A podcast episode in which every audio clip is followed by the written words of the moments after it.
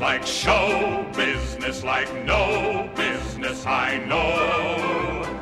Everything about it is appealing.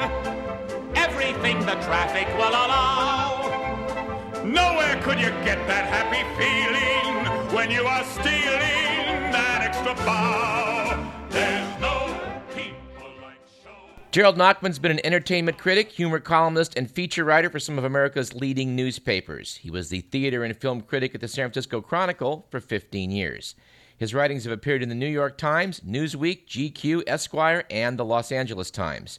We wanted to get Mr. Nachman on the show for years, as we were knocked out by two of his previous books Raised on Radio, which chronicles the rise and fall of classic radio broadcasting, as well as Seriously Funny, the rebel comedians of the 1950s and 60s.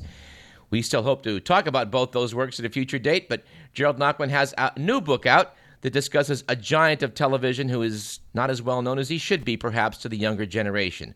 The book is Right Here on Our Stage Tonight. Its title may clue anyone over 45 as to whom we're talking about. Its subtitle surely will Ed Sullivan's America. During a 23 year run starting at the dawn of commercial television in 1948, Ed Sullivan pretty much ruled Sunday nights. While the program seems best remembered for its appearances of Elvis and the Beatles, it was an extraordinary variety show, which we've not seen the likes of since it ended its run in 1971. Gerald Nachman has been as thorough as ever in his research. Noted Dick Cavett, right here on our stage tonight, is a shining gem. You can keep it on the bedside table, open it anywhere, and be highly entertained. We're pleased to finally say, Welcome to Radio Parallax, Gerald Nachman. Great to be here. Well, in a way, you and Ed Sullivan apparently go way back. As a teenager, you wrote your first criticism, and it was of his show. I was just in, in high school, and uh, I don't know what impelled me to do it, but I went. I had a, a new typewriter, I guess, secondhand typewriter, and I went into, and I, you know, we were watching it, and I thought, well, I don't know, I just wanted to get it off my chest. I don't know why, what, what. It, that was my first review of anything, and I just went in my room and banged out a little review of the Ed Sullivan Show. Well, Sullivan's last show aired in 71, uh, and I think just how huge that show was is perhaps not clear to some of our younger listeners. How can we explain to them, you know, uh, to, this to people who never saw the original? Well, the comparison I always make is to say that you know, it was uh, the average uh, viewership every week was 35 million people. Last year's uh, finale on American Idol was 45 million people, and we are now twice as big a country as we were, you know, 71. So, so he would draw 35 million people, which is I don't know one out of every three or four uh, people in the United States was watching that show every Sunday night for 23 years. Well, the Sullivan Show was considered uh, sort of the last hurrah of vaudeville. Can you talk a little bit about what vaudeville was and what variety shows were, since at this point they both uh, seem to be long gone? Yeah, you're right. Well, vaudeville was uh, a live version of what TV variety shows were. Uh, vaudeville was a succession. You would go to a theater and you would watch a variety of acts, uh, hence the term. And you know they would have all kinds of, you know, singers, comedians, jugglers, acrobats, even opera singers, some classical uh, performers. And you it'd be I guess two, three hours, something like that. Pay a quarter, I guess, in those days. And uh, and TV variety shows were similar but very different because they, I say, you know, they were uh, Sullivan Show is a streamlined version of vaudeville because he had an hour, only an hour, and he packed in a lot. He packed seven or eight acts in every every show. So he would trim down a comedian to about five minutes, and a singer would get maybe one or two songs. So that's kind of the difference. And uh, and also there was no they were similar in this fact that a lot of variety shows, not like Sullivan's, but other variety shows, that were hosted by people like Dinah Shore and uh, Garry Moore, people in that era. There's a lot of banter between the host and the and the and the performers, and and the performers would come back three or four times, and they would do sketches. There was none of that on the Sullivan Show. It was it was really kind of an assembly line of of, of, of entertainment. Well, Ed Sullivan, he was a newspaper man. He wasn't a show business person per se, but he picked the talent that appeared on the show.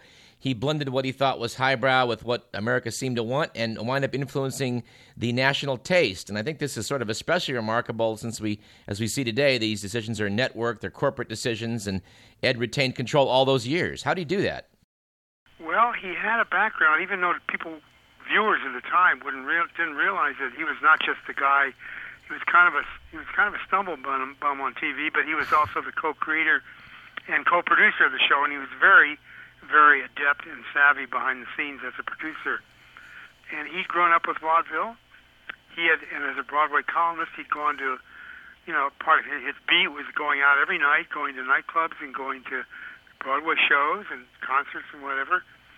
And uh, he would see everything, and he had a real sense of that what entertained him. He f- figured would entertain the viewing audience, and most of the time he was right he wasn't an opera fan per se, but he thought that was good for us to, see an opera singer every every so often, and a, or a, or a, or a ballet dancer, or ba- or you know the Moiseyev dancers from Russia. He would bring in a lot of dance troupes and stuff, and he just mixed it up. It was a, it was just a, a little of everything for the whole family. That was the idea, programming for the whole family. Now the idea, everyone in the family watched the same show that idea now seems incredible to anyone who's a teenager, even in their 30s maybe. But the grandparents, parents, and kids all watch the same show. Of course, there are only three networks on, so you're going to have a lot of choice. Right. I remember watching with my dad, my grandparents, and it's just something you don't see anymore. Well, uh, shows where unknowns try to become stars were with us from the various uh, the earliest days of television. They're still with us with American Idol and such. Ed Sullivan was kind of legendary for the number of guests who saw their careers boosted by a shot on his program. Can you talk about some of the artists that uh, that Ed helped? Well, first of all, there's kind of basically a misconception. Well, he helped everybody that was on the show, but there was a little misconception that he discovered a lot of talent. He really didn't. He was not much of a risk taker, and people he, that the the entertainers he would have on his show had almost always made it in some other venue, whether a recording artist on stage, on radio, or in clubs so he wasn't, as I say, he didn't like to take a lot of chances. But if you were on the show, like a comedian told me, if you were on the show once, that would guarantee you a year's worth of bookings. Wow. So it, it really had an enormous power in those days, and uh, and that would really certify you as a legitimate, you know, star. And you know, not everybody that was on became a star, but many people did. Uh, some people were sort of virtually launched that were not very well known. Like Carol Burnett had had been in a few review musical reviews in New York, but when she first played the Ed Sullivan Show, she was not known to that many people, not even in New York. And uh, she sang a song and it caught on, and uh, he had her back a few times. And from there, she went to the Garry Moore Show, and then she got uh, a Broadway musical, and then she got her own show. Well, until I read your book, I didn't realize that even Broadway shows benefited from Ed's support. He was located on Broadway, and we think of things like West Side Story as can't miss, but it, it really was Ed Sullivan really helped that pro, that show. Very good point. Uh, he saved a lot of he saved a lot of shows because uh, the one that's usually credited with being saved, uh, but he there were many, but Camelot was one. The uh, Lerner and Loewe musical with uh, Julie Andrews and Richard Burton and Robert Goulet. The, the show was kind of limping along because it, it opened only a few months after the Kennedy assassination, and uh, because Camelot was a, had been connected Kennedy's favorite show. But anyway, it, it, people didn't really want to go and be reminded of it, so they. But Sullivan had an, an excerpt from the show on a few a few numbers, and people were lined up around the corner the next day. And he did that for many shows, not just musicals, but plays, plays that were hurting that he thought was were worthwhile. And he had over the 23 years about 400 excerpts from Broadway shows. Well, you mentioned those Broadway shows. Apparently, uh, some of these, some of the only video recordings we have of some of the original cast, like Julie Andrews, Andrews playing Eliza Doolittle in My Fair Lady, those are still available to us through the record of, of the Sullivan Show. It's quite a remarkable record. Oh yeah, and it's the, in, in many cases it's the only uh, proof that those shows ever existed on tape. They were uh, live, but they were but they were uh, you know they were on kinescope, so they had the kinescopes, and then after a while, the show was taped. Not he didn't like to tape. Almost the entire run of the Sullivan Show was live. Well, I noticed that there's been a lot of repackaging of those shows. Uh, that things like rock bands on Sullivan, and, and, and that's I guess uh, bringing bringing Sullivan to a whole new generation. PBS just had two weeks of Sullivan's rock acts. There, you know, you can buy these compilation uh, discs of, from the Ed Sullivan Show. There's about a dozen out. Uh, during Pledge Week, they were running, uh, you know, all the all the rock acts he first had on beginning with I think Bo Diddley was the first person he had on. Uh, actually uh, R&B, and of course it all began with Elvis. We all remember that. or Some of us do. and the Beatles. and the Beatles. I, I certainly saw the Beatles. I think, I don't think anybody in America missed that one. No, exactly. Or people, as I say in the book, even people who didn't see it were there, claim they were there. Well, you know, about 20 years ago, there was a best of Sullivan VHS tapes. I dug those out to look at uh, for the purposes of this this interview, and I was just knocked out by what I saw. You've got like Ella Fitzgerald singing a duet with Sammy Davis Jr. It's just Oh, hard yeah. to hard to imagine them or like the Rolling Stones on TV now, and that was that was business as usual for Ed. yeah, and often on the same show. Yeah. often on the same show, and uh, and, uh, and Alan King or a you know well-known comedian George Carlin and Richard Pryor were on before they kind of went a different direction. The book is right here on our stage tonight Ed Sullivan's America. We're speaking with author Gerald Nachman. Uh, the title of your book, right here on our stage tonight, is, it, is itself kind of amusing in that it's a phrase Ed might have used from time to time, but it certainly would be used by Ed Sullivan impersonators. And there's probably nobody in the history of TV whose stiff style was so hilariously mocked by, by numerous comics. Yeah, he oh he said that all the time right here on our stage tonight. He had that peculiar way of talking that all the impressionists uh, have done. The show was successful, but he was not in the early days, and he was vilified. He was made fun of. He was mocked by impressionists later on, and he and the critics took him on. They really didn't think he was any good, and. Uh, William Paley, the head of NBC, founder and head of NBC, figured he would probably be replacing Ed Sullivan because he took such uh, heat from the critics. But Sullivan was really a feisty guy, and he wrote letters back. He wrote very hostile letters back to, to TV critics, which point I make in the book is a, a real performer would never have done that and ruined his career. But Sullivan was not a real performer. He was a he was a colleague of these TV critics, another just another rumpled newspaper guy, and he didn't hold them in any special awe. So he, he, he wrote back some really nasty letters to, to critics, and he was a very uh, very thin-skinned, very very temperamental Irishman. Yeah, your book certainly outlines some of those those feuds with Walter Winchell, Jack Paar, Steve Allen. He, he, he got in a lot of fights. He did, as I said, he was a, he was kind of a hothead. He would calm down quickly, but he did blow up. He didn't like to. He he, he didn't go picking fights. Some like Wal, Walter Winchell liked to get embroiled in feuds and all. Sullivan, but Sullivan was would say things, uh, you know, and uh, then regret it later. But by then it was too late, and so he did have a lot of feuds. He had a feud with Jack Paar over the how much money they were going to pay. Because when Paar was the host of the Tonight Show, you know, they play at the time they only paid three hundred and twenty dollars. They probably don't pay much more now. Sullivan was doling out five, six, seven thousand dollars every every week to to headliners, and uh, he didn't think it was fair for Paar to have people on his show every night and not pay them any, and pay them so little.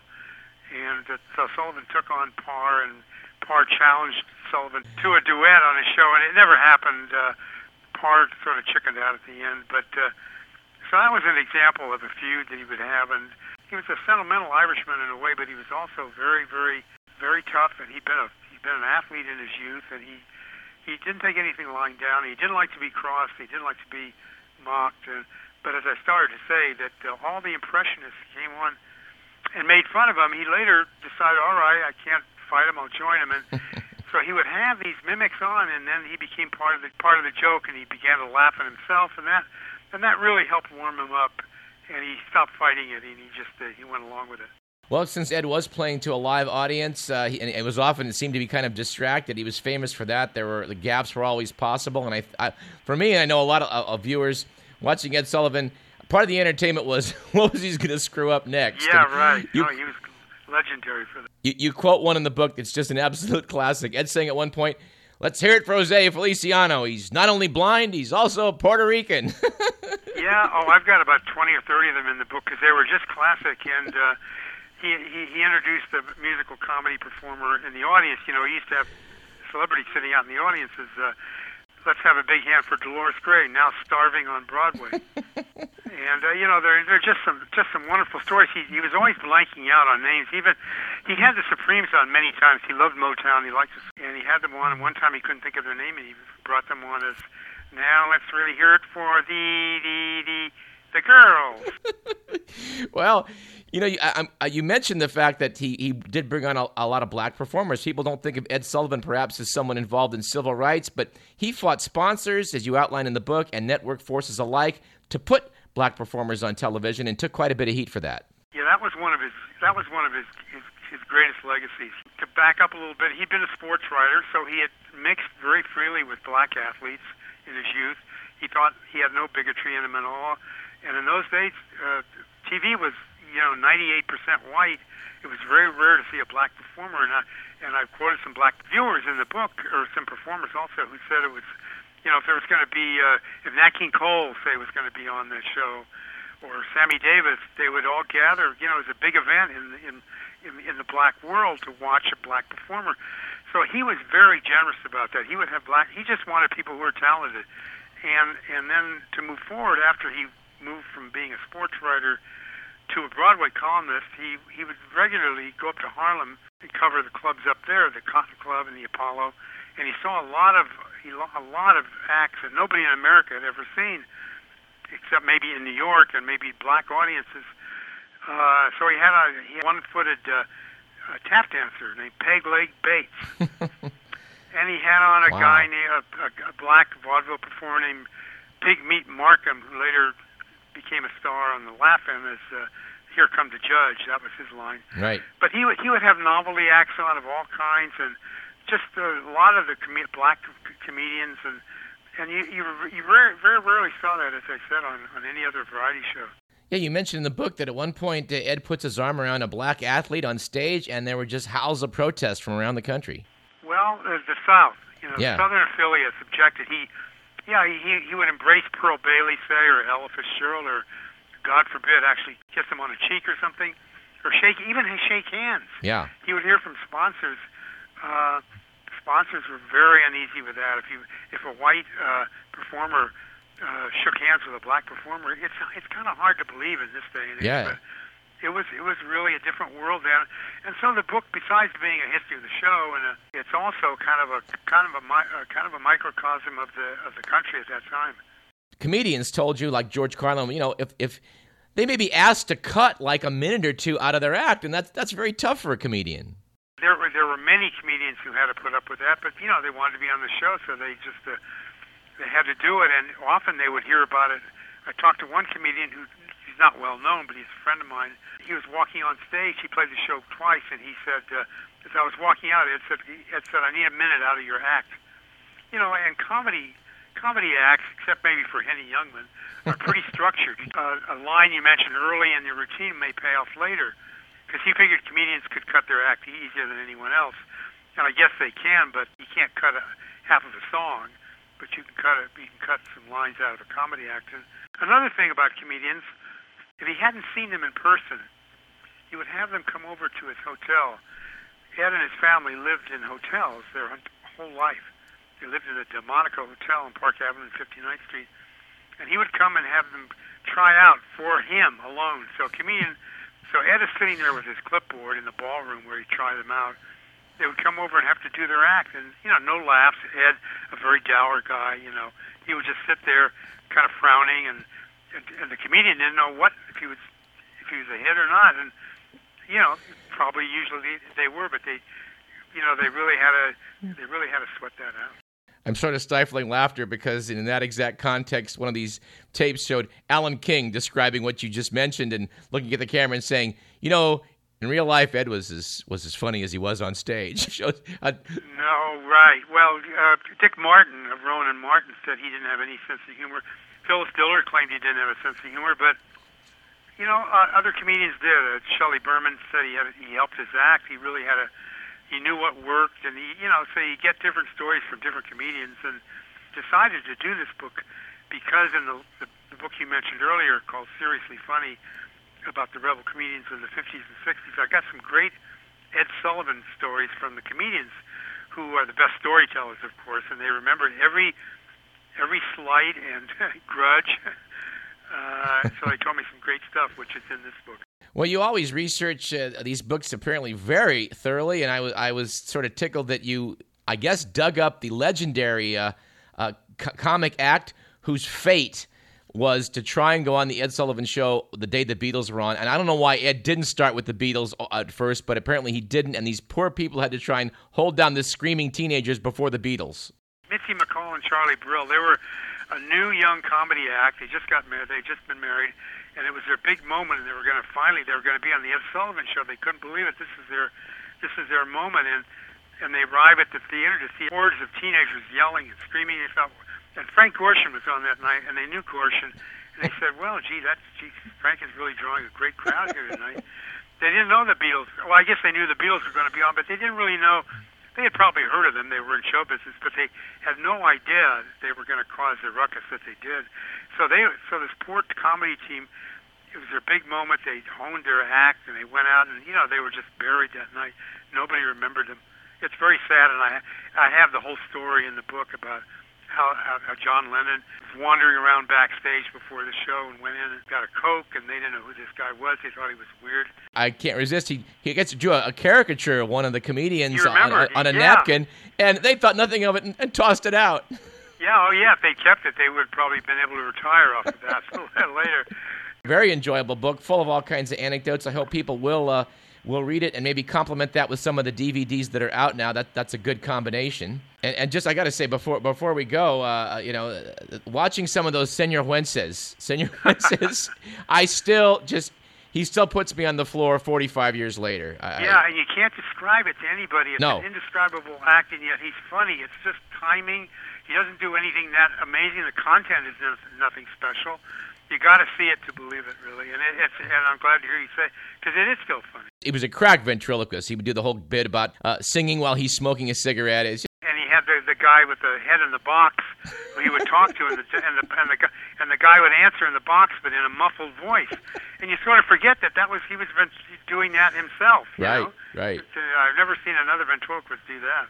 Well, uh, final question. Uh, it's, it's probably an impossible question. There's so many great Ed Sullivan stories out there, and your book is is is very extensive. But is there one? Is there a story that sticks out in your mind? There's a comedian probably a lot of people don't remember, maybe older people do, called Jack E. Leonard.